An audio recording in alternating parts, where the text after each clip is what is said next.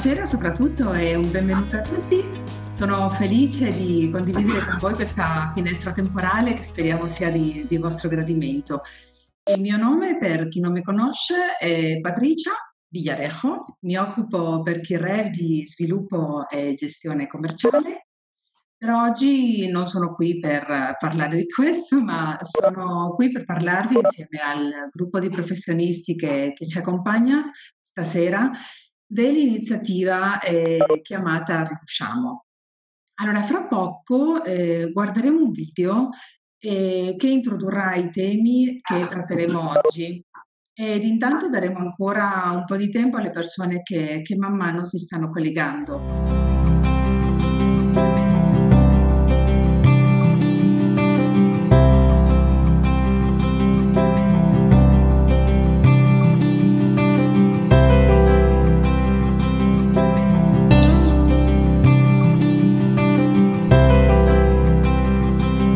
In questi giorni si parla tanto di aiuto, di andare in soccorso alle persone che vengono colpite dal coronavirus e dalle sue implicazioni sanitarie ed economiche.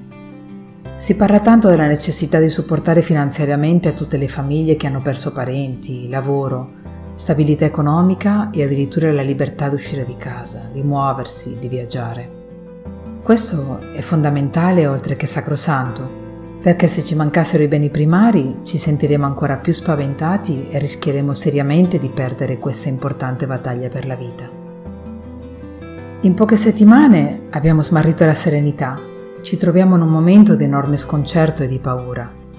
Sì, paura perché non ne siamo ancora usciti, perché non sappiamo quanto durerà questa situazione e soprattutto perché non sappiamo come sarà il mondo dopo questa catastrofe umanitaria. Siamo tutti un po' persi, questo è un dato di fatto.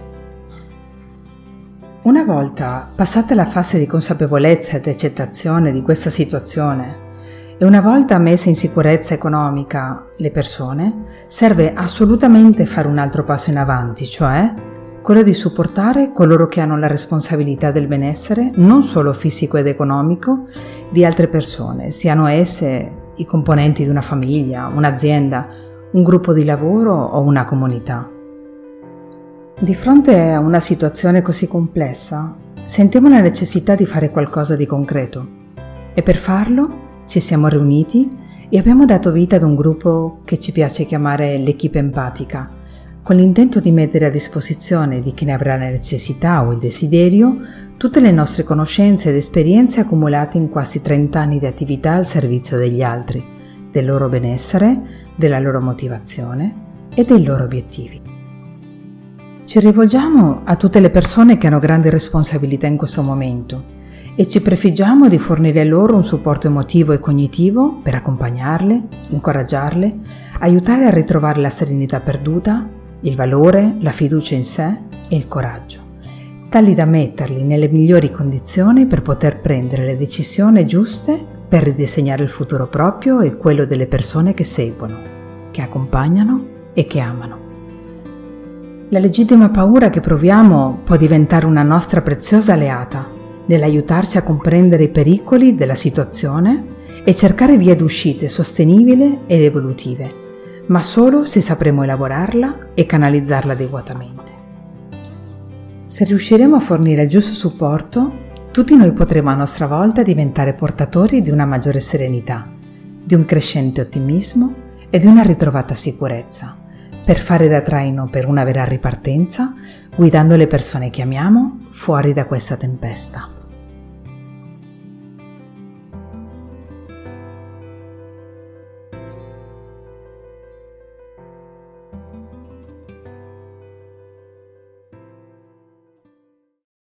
Benissimo, eh, io spero che voi abbiate potuto godere di, di questo video e, e che vi sia piaciuto, vi sia piaciuto come a noi eh, crearlo.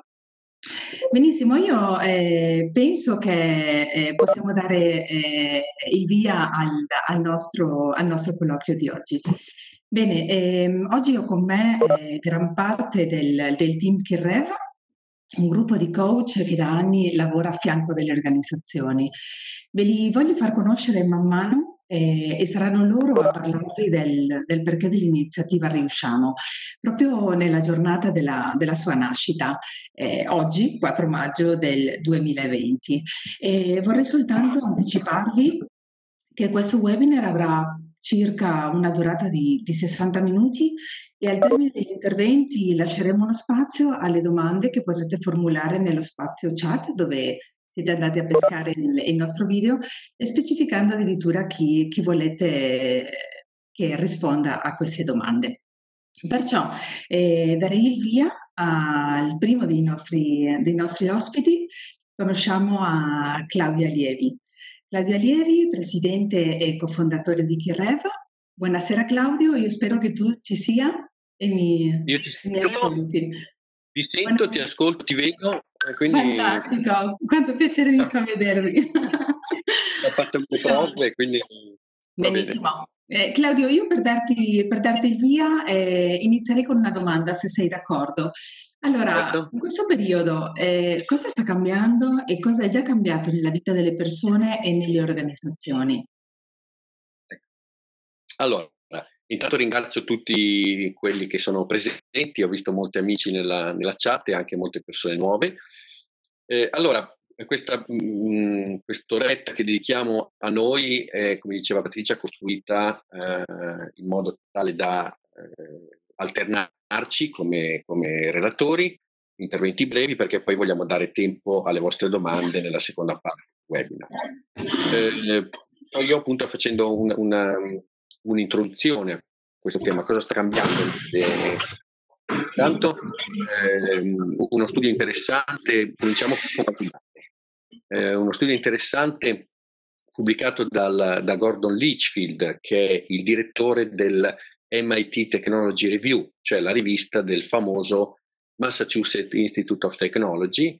In questo suo scritto pubblicato il diciassette marzo scorso dice eh, subito nel titolo "We are not going back to normal", non torneremo alla normalità, che questo sia chiaro. Eh, non è uno scenario apocalittico, ma lui dice la maggior parte di noi probabilmente non ha ancora capito, ma sarà costretto a farlo presto, che le cose non torneranno alla normalità dopo qualche settimana, addirittura qualche mese, alcune cose non torneranno mai più. Ecco, questo è interessante. Da che punto di vista lo dice? Lo dice dal punto di vista delle, di, di tutte le analisi che sono state fatte sinora dai più grandi, eh, dalle più grandi eminenze rispetto al tema appunto della epidemiologia. Eh, famosissimo lo spunto, eh, per esempio, di, di Ferguson, che è quell'epidemiologo eh, britannico che ha sconfessato le analisi eh, diciamo approssimative di Boris Johnson, quando disse sì sì mh, facciamo pure che lasciamo aperto, contiamo sul, sull'immunità di gregge. Ecco, lui disse benissimo, contiamo sull'immunità di gregge, ci costerà solo trecentomila morti, però va bene se sei disposto a farlo. Quindi quello che noi sappiamo adesso è che eh, eh, per diciotto mesi non ci sarà un vaccino, e che comunque questo del coronavirus è una, una punta di un iceberg di un cambiamento che era già in atto, eh, cioè quello che eh, è un po' la fine della globalizzazione, o se vogliamo il mutamento della globalizzazione. Ci sono diversi articoli molto interessanti su questo, eh, su questo tema. Quello che aspetta le organizzazioni, le aziende, ma sono collegati con noi anche i dirigenti scolastici, quindi quando parliamo di organizzazioni parliamo tout court, non parliamo solo di aziende. Quello che ci aspetta è un, un periodo, come dice Ferguson, di quarantena yo-yo, cioè eh, momenti in cui torniamo apparentemente a fare abbastanza normali per poi nuovamente rinchiuderci. Eh, stamattina sono stati pubblicati, eh, è stato pubblicato un articolo eh, dove la protezione civile Eh, avverte Conte e gli dice praticamente guarda che se noi riaprissimo tutto oggi, entro eh, novembre di quest'anno avremmo quattrocentottantamila persone in eh, terapia intensiva. Eh, questo è ovviamente un dato impressionante. Quello che eh, sta cambiando appunto questo tema della globalizzazione eh, è un tema che si vedeva già cambiare da un uh, rapporto dell'O C S E del, della prima mh, metà del, del, dell'anno scorso, di, di ottobre dell'anno scorso, e questo report dice che sostanzialmente gli investimenti diretti esteri, cioè i flussi di capitale, erano in diminuzione già dal duemiladiciotto. E, e per invece eh, privilegiare eh, aspetti di interazione e relazione con i paesi vicini. Sostanzialmente eh, il mondo sta già andando, si sta un po' allontanando dal concetto della globalizzazione come la conoscevamo, per andare vic- più vicino invece a quella che verrà chiamata l'economia di vicinato, cioè i rapporti maggiori tra Le, le nazioni vicine, non so, bilaterali, accordi bilaterali tra Francia e Italia, per esempio, e eh, meno global. Questo dal punto di vista delle organizzazioni si riflette anche sul, sul tema di, di come le persone e le organizzazioni possono gestire altre persone. E c'è un altro dato molto interessante. Questo dato, eh, eh, ringrazio per questo dato Arianna Visentini, che eh, mi ha fatto pervenire un articolo che è stato eh, pubblicato stamattina su ehm, Affari Finanza di Repubblica, che invece eh, racconta il percepito delle persone, come stanno vivendo in questo momento le persone questo fenomeno del coronavirus. Alcuni dati sono molto interessanti. Le persone che affermano di vivere questa situazione molto bene, senza, eh, senza alcuna difficoltà, sono il quarantotto per cento degli uomini e il trentanove per cento delle donne. Probabilmente la percentuale un po' più bassa delle donne è legata al fatto che hanno i mariti a casa. E come stanno gestendo la sovrapposizione tra vita privata e vita lavorativa? Anche qua superano il cinquanta per cento, il cinquantasei per cento degli uomini dice molto bene, mi sono organizzato col lavoro, e il cinquantatré per cento delle donne pure.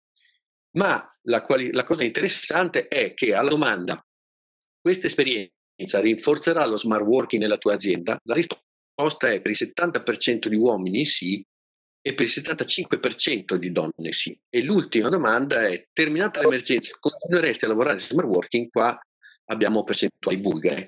L'ottanta per cento degli uomini, l'ottantacinque per cento delle donne dice sì. Questo cosa ci fa capire? Ci fa capire una cosa interessante, che se anche le aziende non volessero cambiare la propria organizzazione, il proprio modo di fare azienda, e si, si eh, eh, continuassero per la strada di prima. Vedo molte aziende che stanno impegnandosi, per esempio, sul, eh, sull'adeguamento alle norme, il distanziamento sociale, le scrivanie, eccetera. Ma quello che, che forse alcuni non hanno capito è che devono cambiare i modelli organizzativi, cioè le persone chiedono un cambio di modello organizzativo. Ecco, questi sono eh, degli aspetti molto rilevanti di questo periodo. Immaginatevi queste persone che a questo Eh, questionario rispondono sì, certamente per l'ottanta per cento vorrei eh, effettuare lo smart working. Dopo una settimana, io abito vicino a Como, di strada da Como a Milano e di coda da Como a Milano, un'ora e mezza andare, un'ora e mezza tornare, quanto ci metteranno le persone a capire che forse eh, lo smart working si può fare anche se non c'è il coronavirus? Ricordiamoci che, insomma, eh, lo diceva Platone con la metafora della caverna, eh, una volta che vedi che c'è la luce non vuoi più tornare dentro, quindi probabilmente anche se le organizzazioni non cambieranno o non volessero cambiare, le persone spingerebbero comunque nella direzione di cambiamento. Benissimo Claudio, eh, diciamo che è un quadro molto, molto reale della situazione. Allora, io dopo aver ascoltato Claudio, eh, nel ringraziarlo, eh, vorrei presentarvi alla seconda eh, delle nostre eh, osp- ospiti relatori, che è la dottoressa Teresa Cammara. Eh, Teresa è una psicologa e fa parte integrante dell'equipe di coach di Ci Reva. Eh, buonasera Teresa, ci sei? Adesso mi sentite, vero? Sì, ti sentiamo e ti vediamo adesso. Ok, perfetto. Buonasera. Ciao Patrizia, buonasera, buonasera a tutti. Tutto, tutto bene, come stai? Benvenuta. Benissimo, grazie. Grazie. Benissimo. Io ti do subito voce eh, anche qui con una domanda eh, ed è questa: alla luce di quanto raccontato da Claudio, eh, cosa dovremmo aspettarci da questo quattro maggio e cosa accadrà alle persone, a tuo parere? Eh, beh Patrizia, quello che dobbiamo aspettarci è sicuramente un cambiamento, che non è una grande novità perché è quello che che già stiamo vivendo. Eh, questo perché tutti siamo, stiamo vivendo a tutti gli effetti una, un'emergenza, e le nostre menti sono affollate da una serie di emergenze, tutte attualissime, eh, tutte comprensibilissime. E, e, e hanno però caratteristiche nuove, caratteristiche inedite rispetto a quanto abbiamo vissuto finora, perché in questo ci viene un po' d'aiuto la, la psicologia dell'emergenza, perché se per i terremoti che ahimè noi italiani abbiamo vissuto, o per tutta una serie di altre catastrofi naturali, esistono dei protocolli che ci aiutano a capire come agire e reagire, questa volta ci siamo trovati un po' spaesati, stiamo navigando un po' a vista, e anche gli esperti un po' ci rimandano questo messaggio, per cui è un po' difficile riuscire a capire eh, quale sia la decisione giusta da prendere. Per di più eh, sono delle emergenze che rispetto ad altre ci stanno abituando ad abitudini differenti eh, di vita che devono essere portate avanti nel tempo, o a stili di vita a, che ci sono stati imposti. Basti pensare per esempio alla quarantena, che da sempre è associata a una serie di problematiche psicologiche. Infatti esistono degli studi molto molto recenti, perché condotti durante il periodo dell'ultima epidemia di SARS, che raccontano di come eh, la quarantena medica, e quindi l'isolamento che ne, compo- che ne deriva, eh, portino una serie di conseguenze. In quel caso addirittura si parlò di un ventinove per cento di eh, disturbi post-traumatici da stress e un trentuno per cento di disturbi depressivi, che sono delle percentuali molto molto importanti. Adesso questo non significa che ognuno di noi porterà in dote un sintomo o strutturerà un qualche sintomo, è eh, una sorta di fotografia eh, per puntare il dito su un elemento importantissimo, cioè gli aspetti psicologici, che ogni organizzazione, un po' come diceva Claudio, dalla più piccola, la famiglia, all'azienda più grande, deve prendere necessariamente in considerazione, perché questa è soprattutto un'emergenza umana, eh, prima che sanitaria o economica, e tutti coloro i quali torneranno da oggi eh, sul proprio posto di lavoro, beh, si tornerà tutti mutati, tutti cambiati. Allora, cosa dobbiamo aspettarci? Cosa dobbiamo vedere, immaginare di vedere nelle nostre aziende? Sicuramente eh, persone confuse, uomini e donne più o meno impauriti, e questo perché l'isolamento ci ha un po' fatto perdere i punti cardinali. Ecco, ci ha soprattutto dato l'impressione di vivere in balia dell'altro, delle decisioni dell'altro, o addirittura di un destino nefasto che noi non conosciamo bene. Eh, troveremo uomini e donne più o meno spaventati.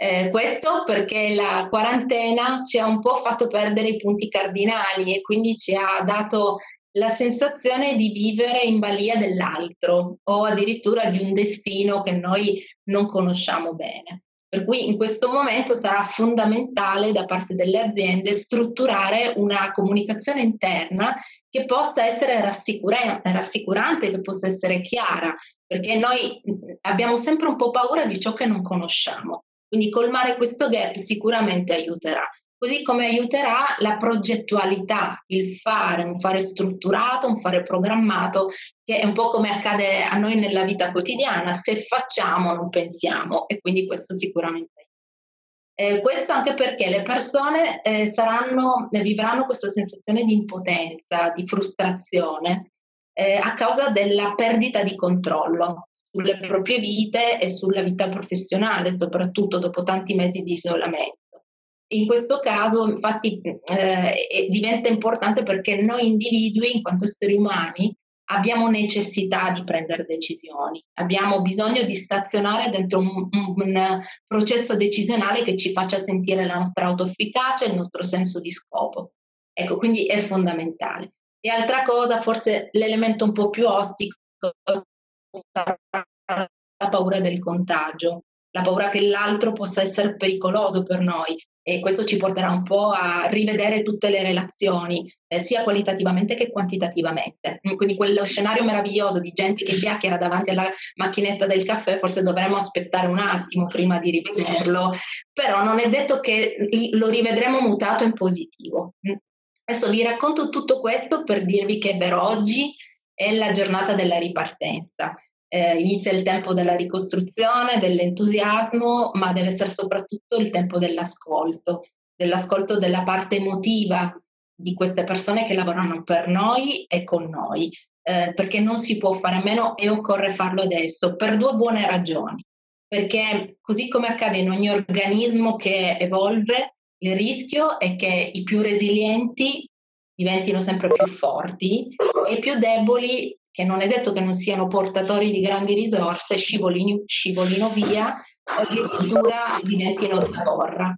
E poi perché siamo davanti a un fatto unico, che mi auguro non si ripeta più, ma è sicuramente unico, e cioè il, il fatto che chi aiuta si trova nella stessa dimensione emotiva di chi viene aiutato.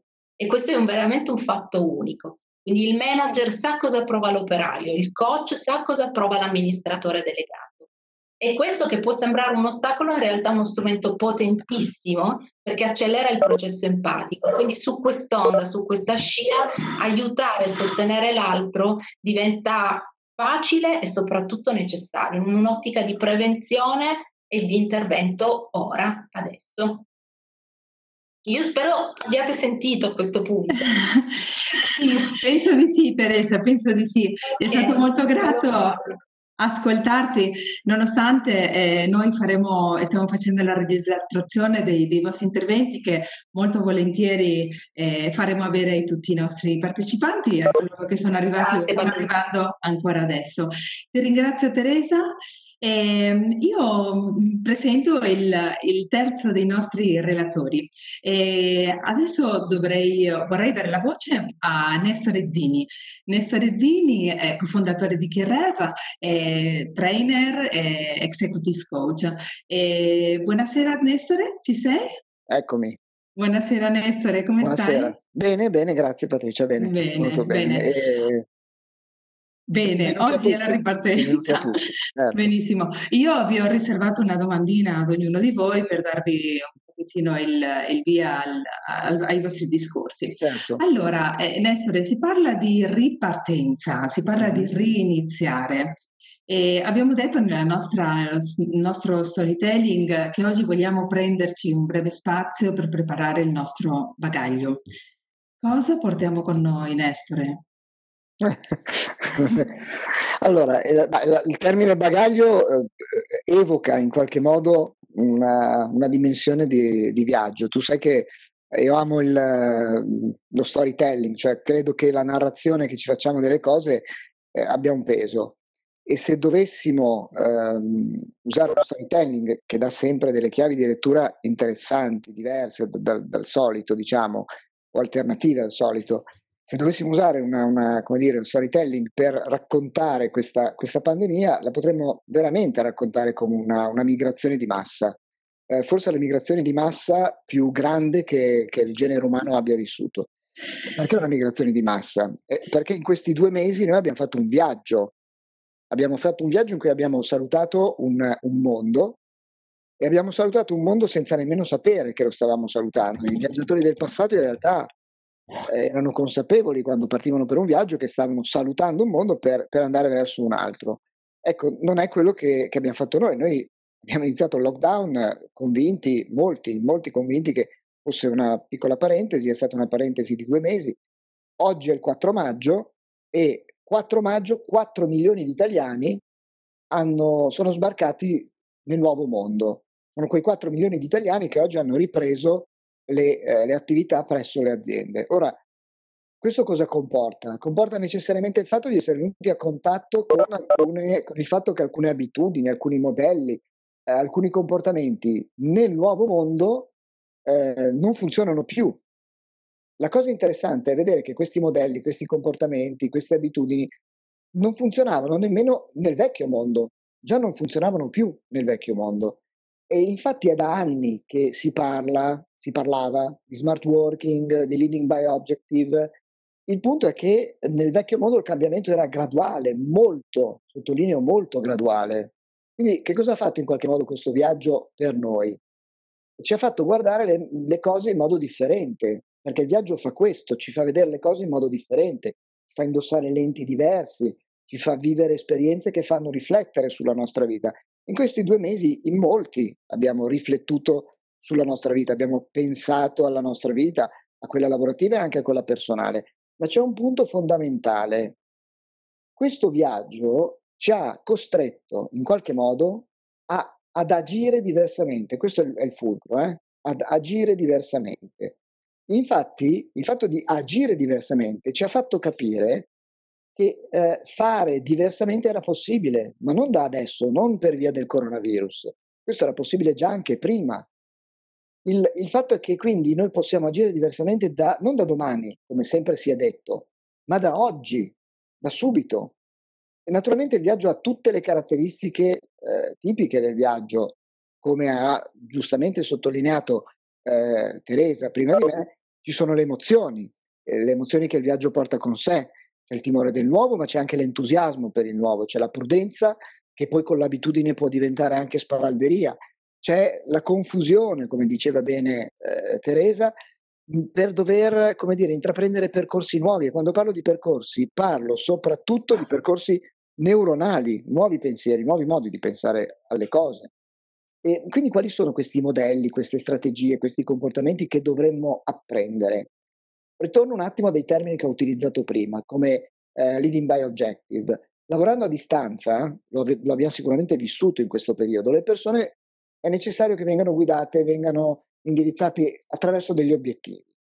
Il, il vecchio modello del controllo fisico è obsoleto, ma lo era anche prima, non lo è diventato adesso per via della pandemia, era anche prima obsoleto, solo che ora è, è evidente, è diventata una necessità. Naturalmente questo comporta un cambio di paradigma, è un cambio di paradigma da, dall'efficienza all, all'efficacia. E, e poi quali sono questi altri comportamenti, questi altri modelli eh, che è necessario cambiare, modificare, intraprendere?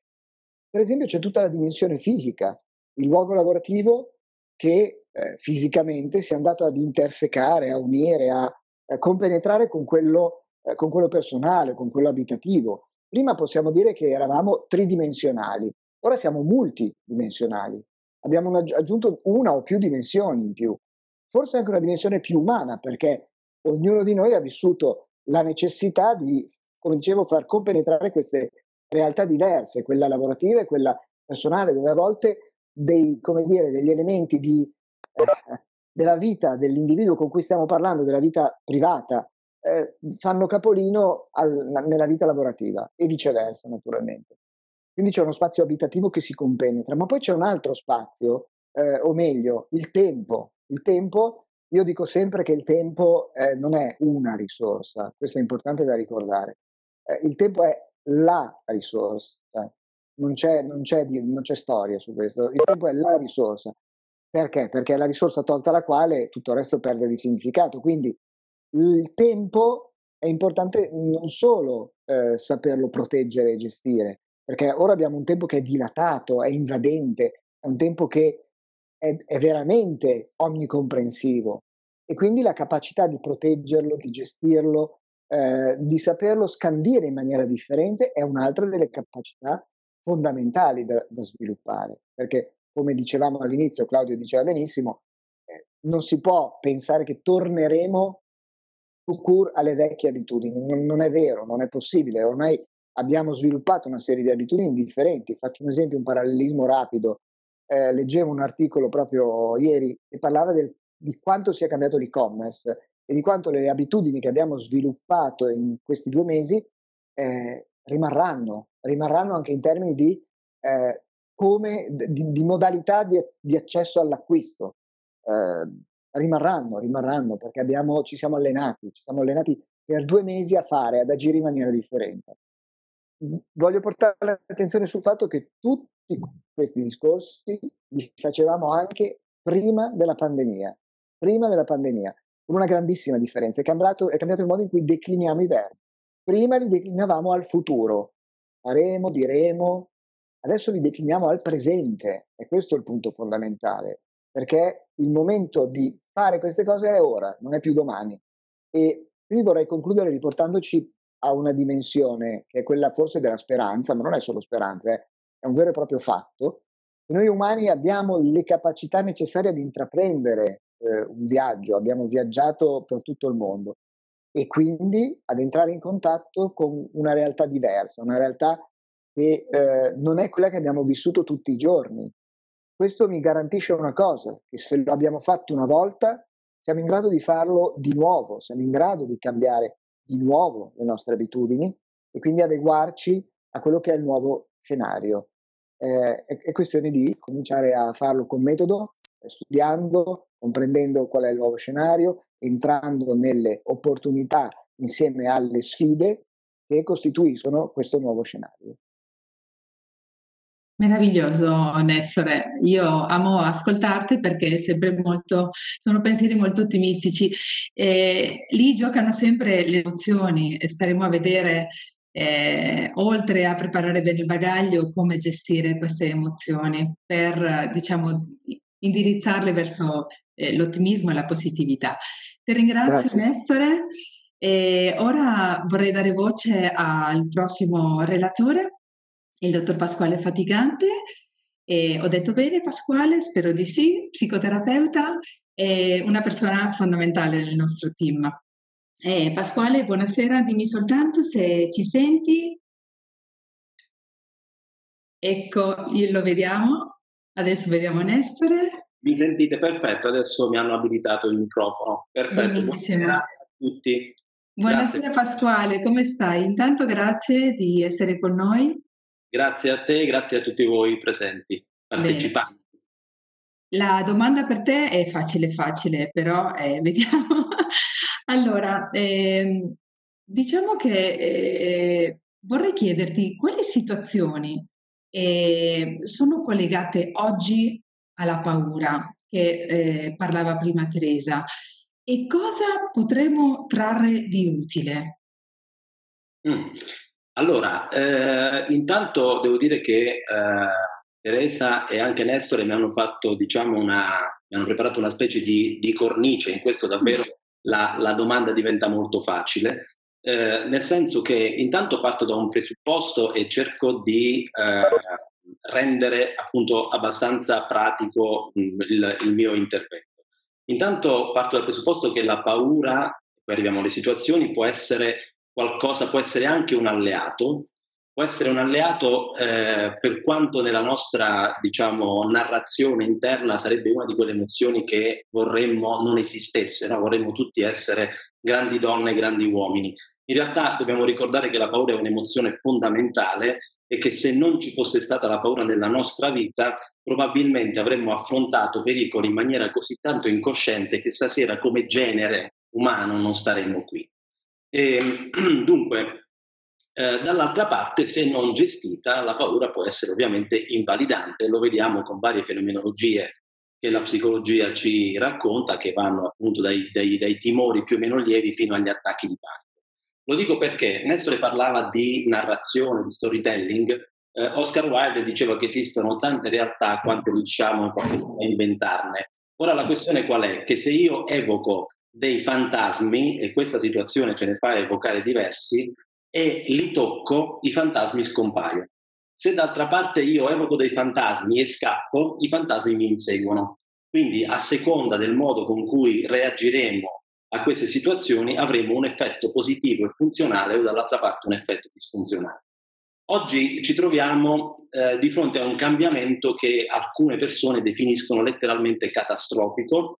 Lo hanno detto appunto le persone, i colleghi prima di me, eh, diversamente da quello che c'era capitato di leggere sui testi di psicologia delle organizzazioni, management, eccetera. Non ci siamo trovati di fronte ad un cambiamento eh, graduale seppur inesorabile, eh, che avrebbe visto in qualche modo, come dire, i visionari anticipare degli scenari e gli scettici sottovalutare il fenomeno o sopravvalutare le proprie capacità. Ci siamo trovati addirittura a vivere cose che ci hanno raccontato un po' i nostri nonni, cioè la privazione della libertà personale, quindi quanto di peggio neanche nelle nostre peggiori fantasie avremmo potuto in qualche modo immaginare, no?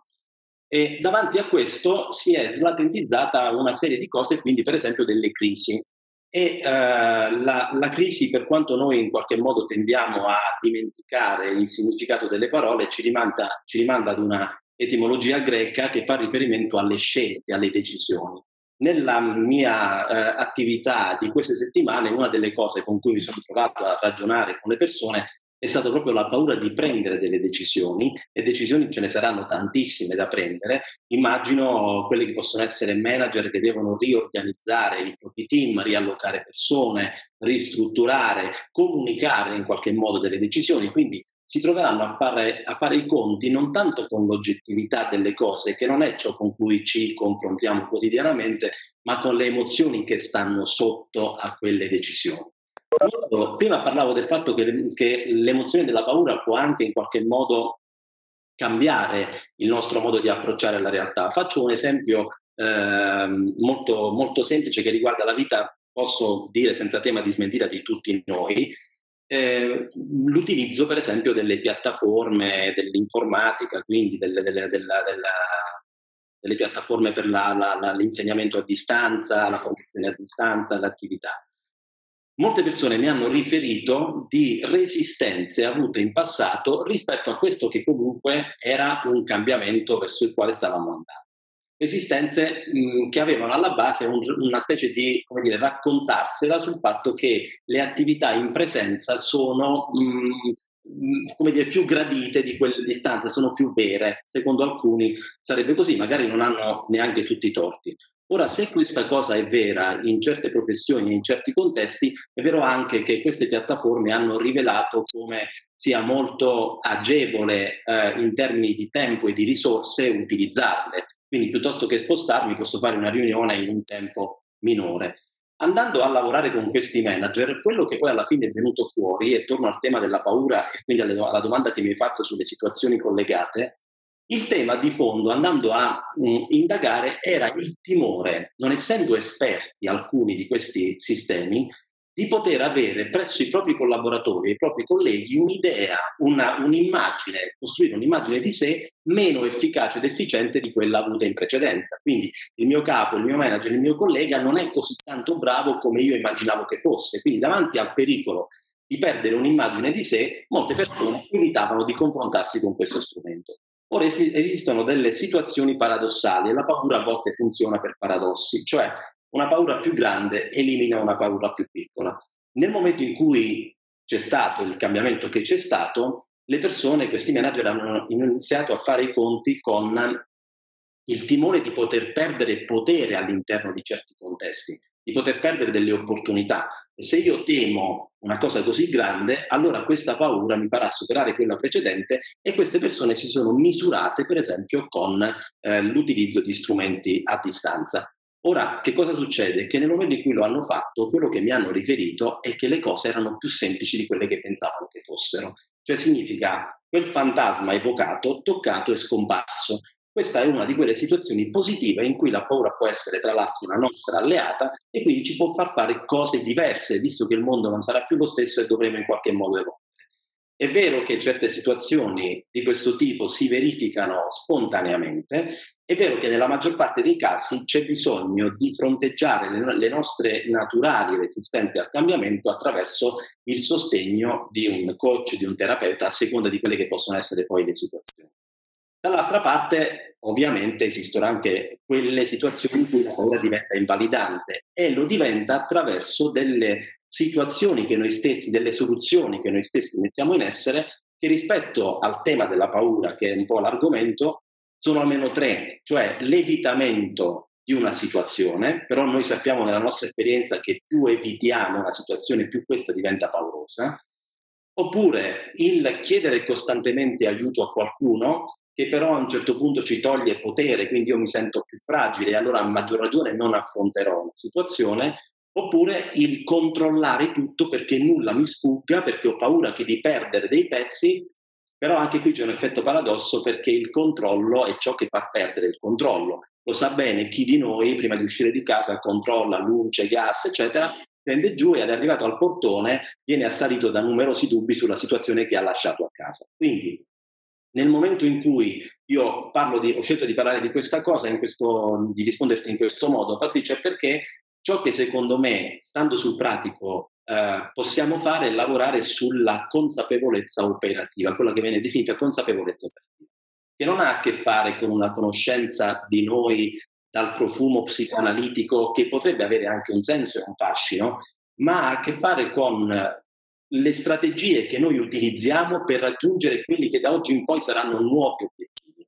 Quindi i miei comportamenti sono o non sono in grado di farmi raggiungere questi obiettivi? Se sì, potremo potenziarli, se no avremo a che fare con eh, lo studio, l'approfondimento e lo sblocco di quelle che possono essere soluzioni ridondanti alle quali magari sono affezionato, a quelle che, quelle che Claudio prima chiamava le vecchie abitudini, ma queste vecchie abitudini nel momento in cui non vengono sbloccate potrebbero reiterare su se stesse, e noi sappiamo che se in uno strumento musicale battiamo sempre sullo stesso tasto ovviamente otterremo sempre la stessa nota, che non è detto che sia sbagliato, ma se cambia il contesto forse quell'obiettivo non funziona più.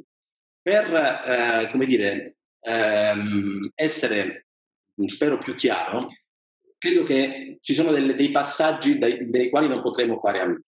Questi sono sicuramente il potenziamento delle competenze rispetto ai nuovi scenari, sicuramente. La capacità di fare problem solving, quindi di trovare delle strategie, ma sempre partendo dal tema emozionale, perché le emozioni impattano sulle cognizioni e non viceversa. Cioè significa, eh, nel momento in cui avrò trovato una strategia, sarò poi in grado di azionarla, di metterla, di porla in essere? Sappiamo tutti, nelle esperienze che abbiamo della nostra vita anche personale, che a volte sappiamo che dovremmo fare delle cose ma poi non le facciamo. Quindi abbiamo poi quindi la possibilità di individuare la strategia e passare all'azione? Se sì, abbiamo la, la, la, la capacità di farlo costantemente. Se le facciamo costantemente abbiamo la possibilità di misurare, di, di sopportare gli effetti di queste cose. Quindi se torno al manager che decide una qualche cosa che potrebbe essere impopolare, che tipo di effetto emozionale avrà su di lui l'immagine, quindi la storia, lo storytelling di cui parlava Nestore, se stesso rispetto a sono un buon capo, non sono un buon capo, sono un capo cattivo, quindi è meglio che non prenda questa decisione e lascio le cose così come sono. Quindi di fondo partire sempre da questo aspetto emozionale, anche perché, se mi permetti un altro piccolo esempio, ognuno di noi penso che ha avuto l'esperienza, se non su di sé, avrà visto dei colleghi di studio all'università, a scuola, che magari erano dei fenomeni nelle prove scritte, dove cioè siamo molto sulla cognizione, sulla performance, poi si infrangevano le loro capacità alle prove orali, cioè dove un'emozione bloccava la cognizione. Ecco perché certo. Il lavoro di questo tipo potenzia assolutamente gli aspetti, gli aspetti più eh, performanti di noi. Chiudo, certo.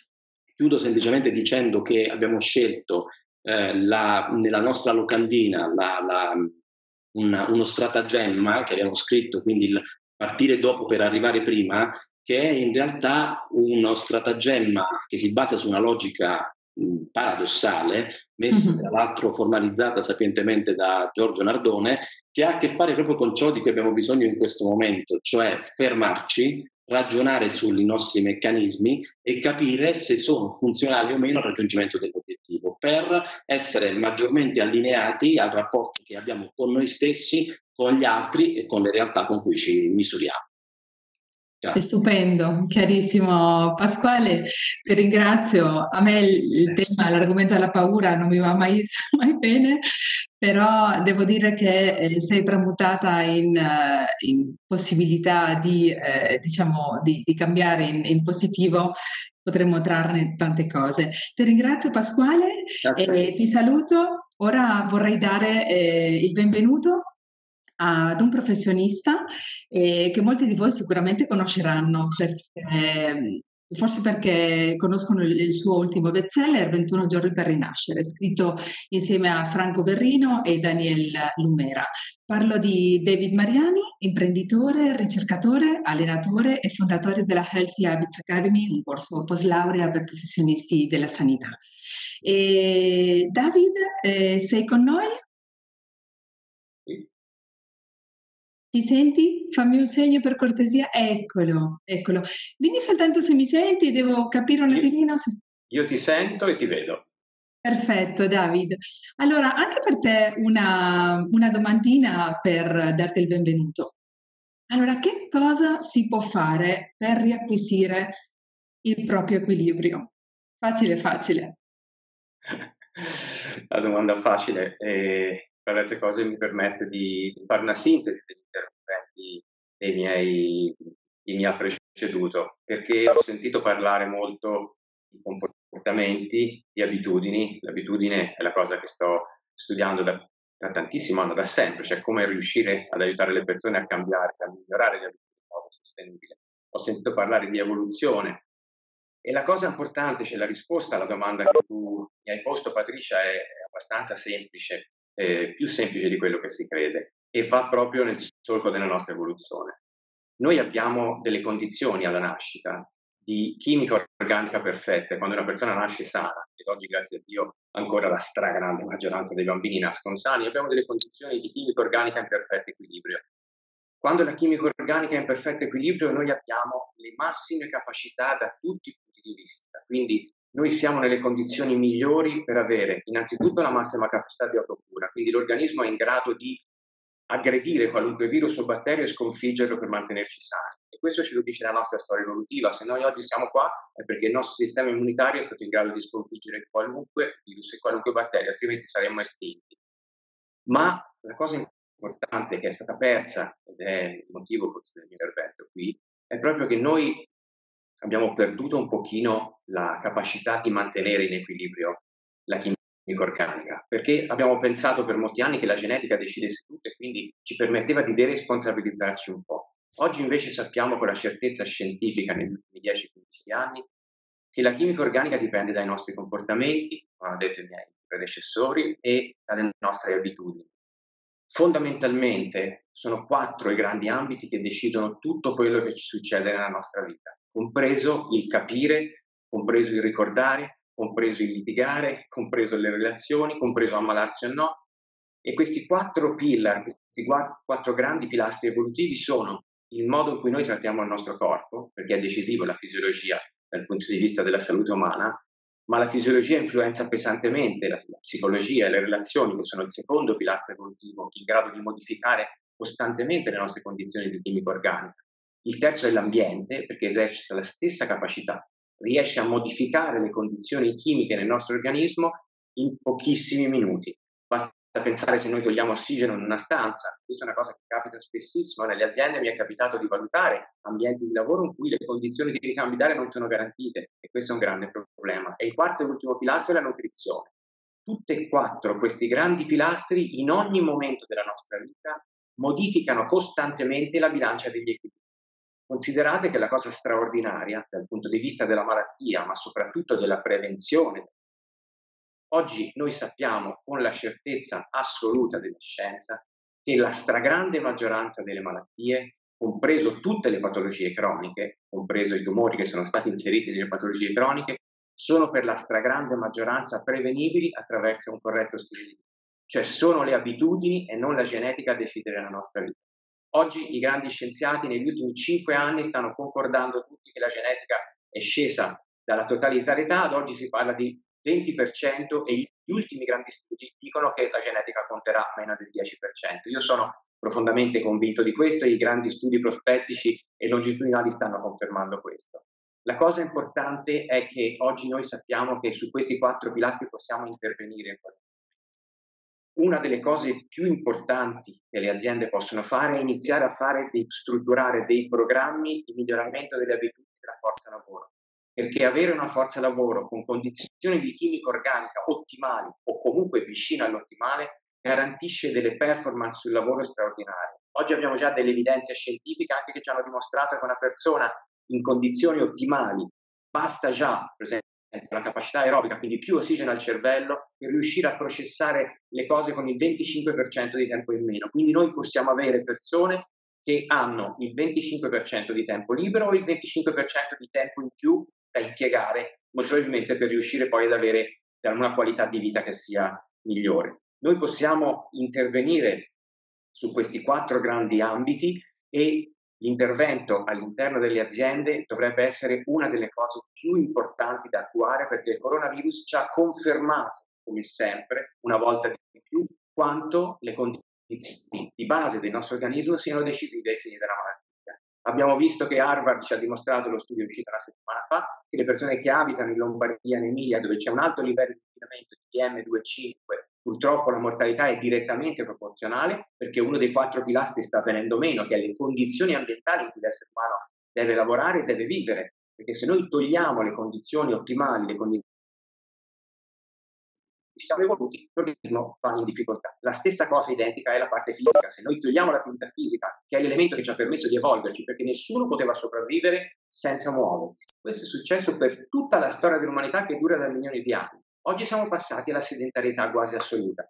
Ma questo è un pericolo, un pericolo sul lavoro, perché le persone sedentarie, e questo ce l'ha dimostrato anche l'Università di Bocconi e Bicocca, hanno delle difficoltà grandi, si ammalano di più, litigano più spesso, hanno meno fiducia, hanno una serie di acceleratori pericolosi come l'utilizzo di un maggiore di fumo, di alcol.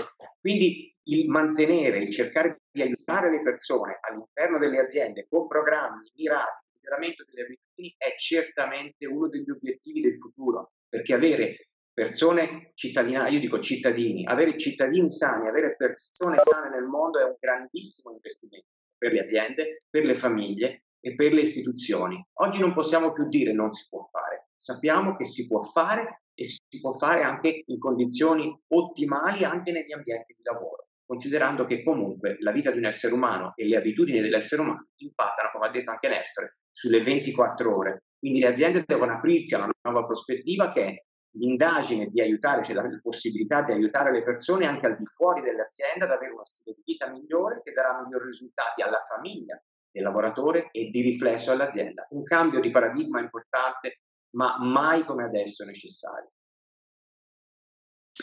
Benissimo David, un grande messaggio, eh, io ti, ti ringrazio per... Uh, Per questo eh, sicuramente sì, eh, io concordo con te, ma spero che anche i nostri partecipanti siano d'accordo sul fatto che eh, bisogna eh, equilibrare i nostri quattro pilastri, importantissimo. Ti ringrazio e comunque ci sentiamo dopo con, uh, con le domande. Eh, anzi, eh, approfitto per dire ai partecipanti che eh, potete iniziare, se avete delle domande da porre ai nostri partecipanti, eh, di iniziare a farlo sulla chat e eh, che poi eh, quando inizieremo il, lo spazio potremo accontentarvi.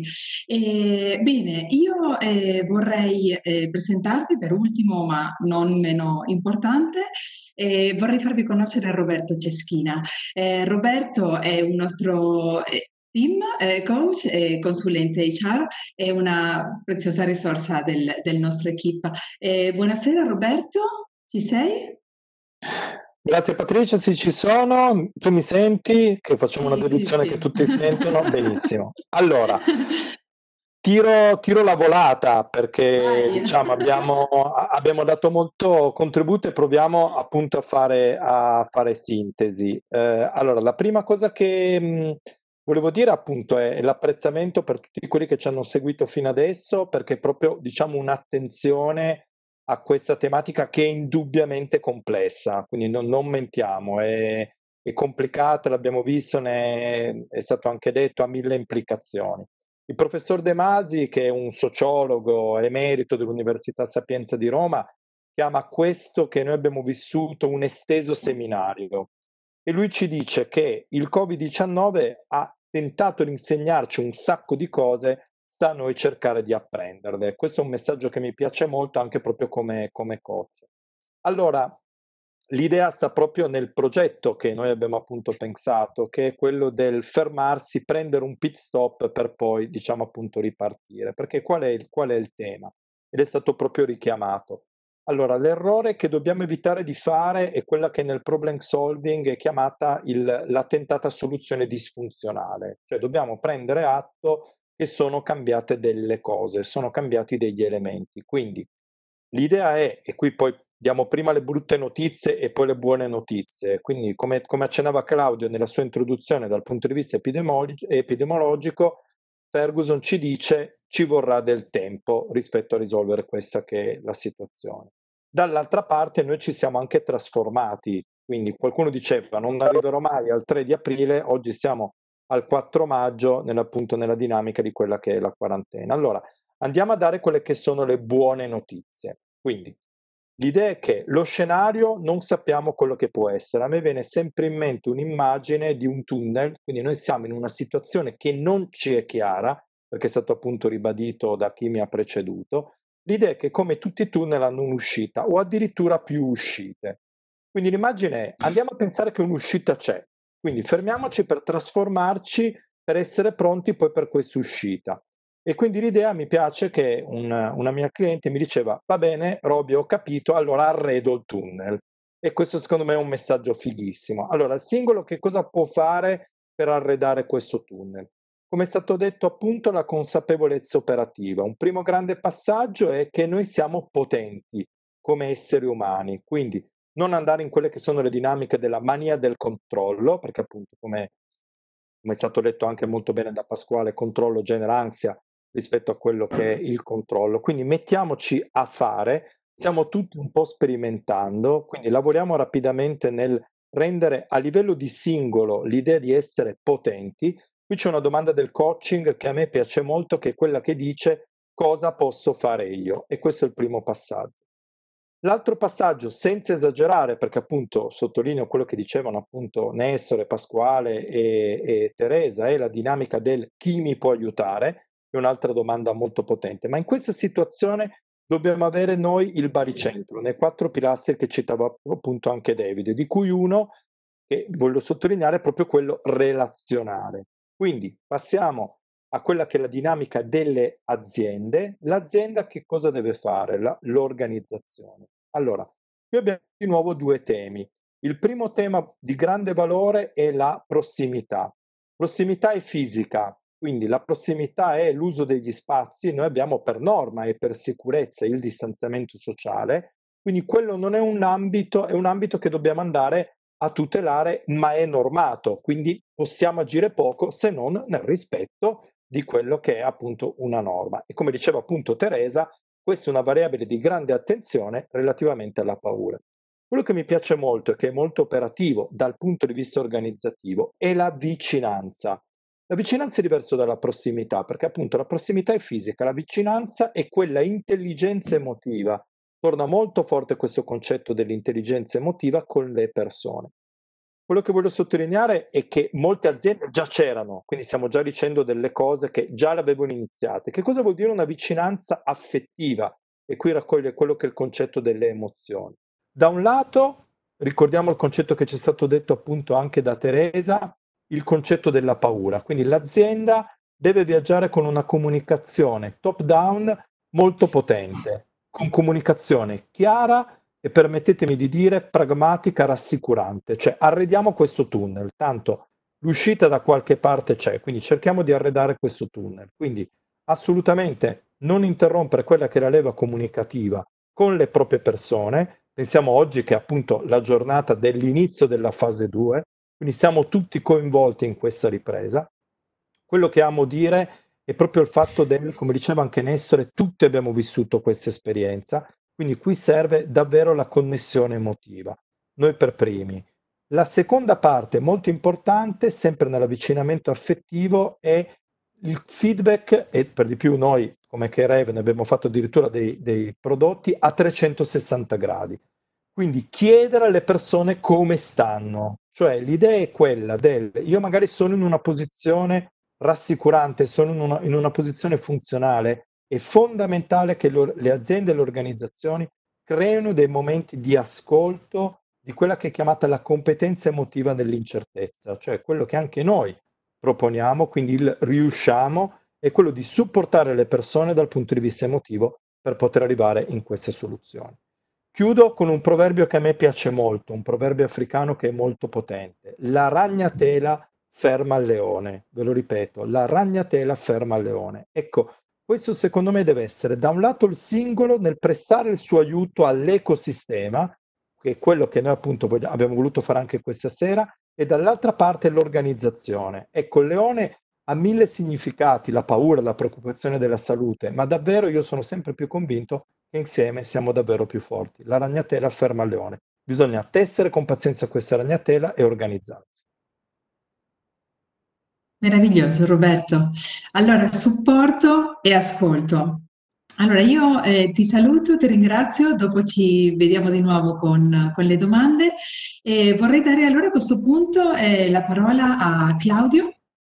Allora, sì, molto interessante quello, gli spunti che sono emersi. Allora, mh, ci sono moltissime persone collegate a questo webinar che gestiscono altre persone nelle organizzazioni, che siano istituti scolastici, che siano aziende, eh, alcuni top manager che ho visto collegati, e quindi che, che alcuni, molti li conosco, quindi sono discorsi che abbiamo già fatto eh, nei nostri interventi, ci siamo confrontati spesso su questo tema.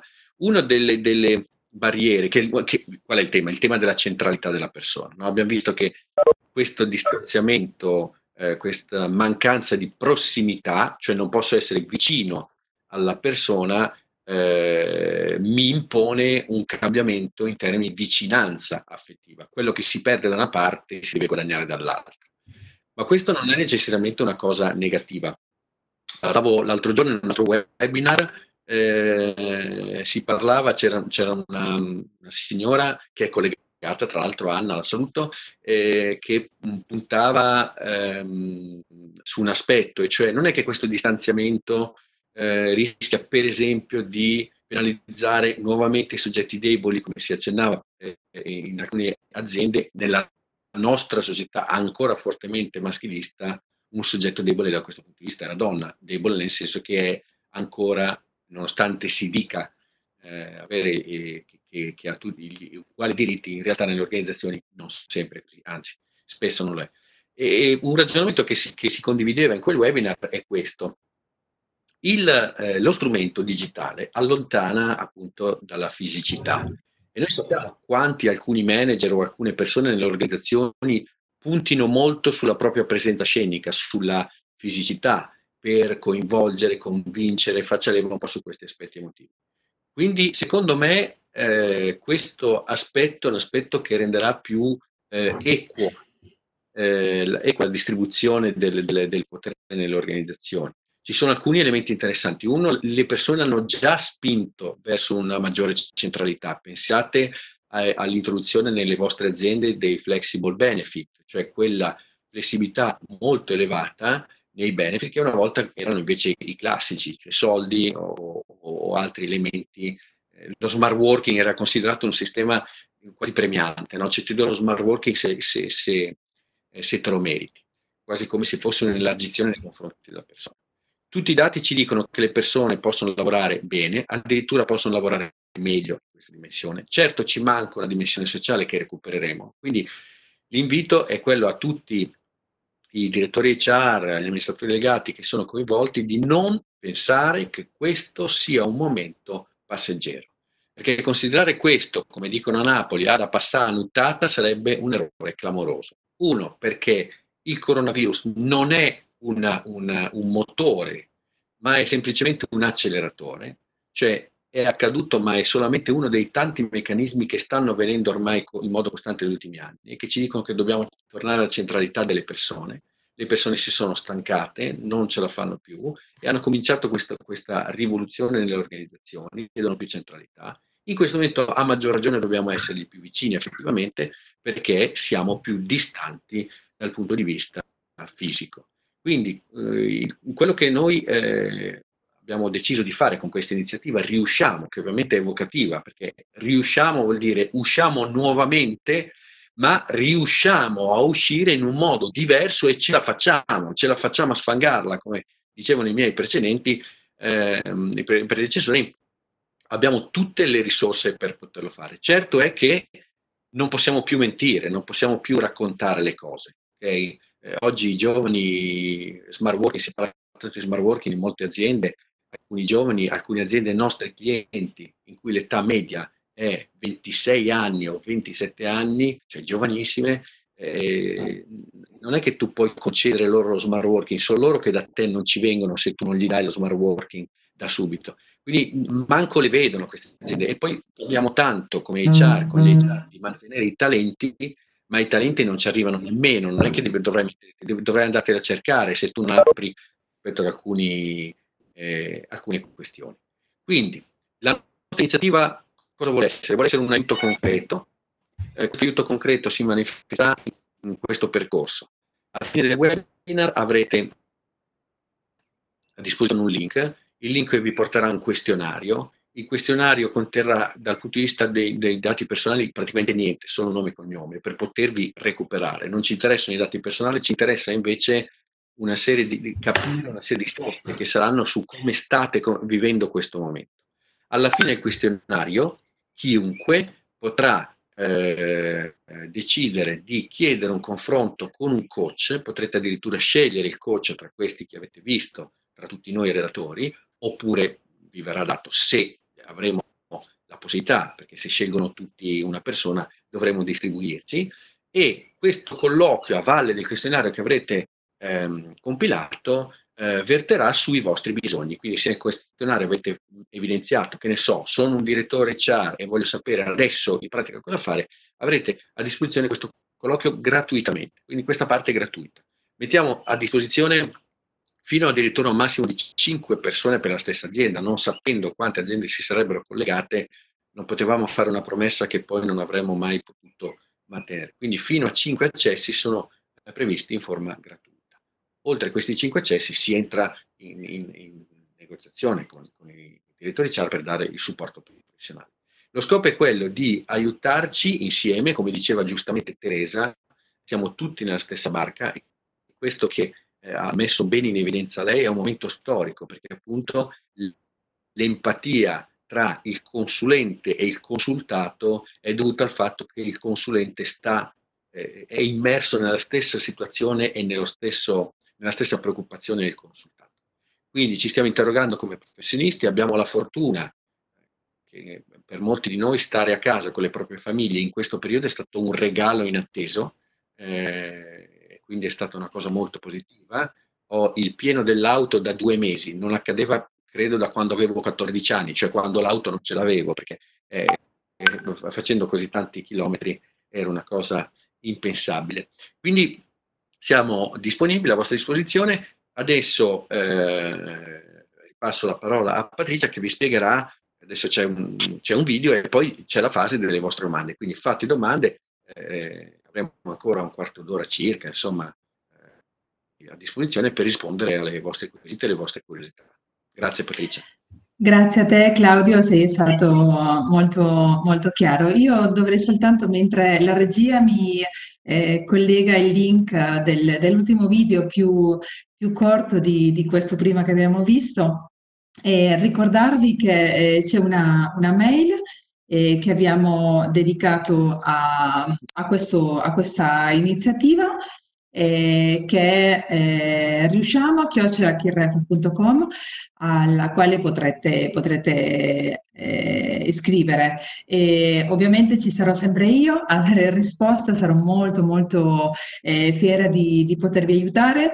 E come diceva Claudio, potrete anche scegliere il coach, eh, eh, li avevamo tutti oggi, di conseguenza potrete eh, in, fa, in, ba, in base al, diciamo, all'empatia che, che hanno suscitato in voi, eh, fare la richiesta di, di essere seguita in questa call eh, gratuita della quale parlava Claudio.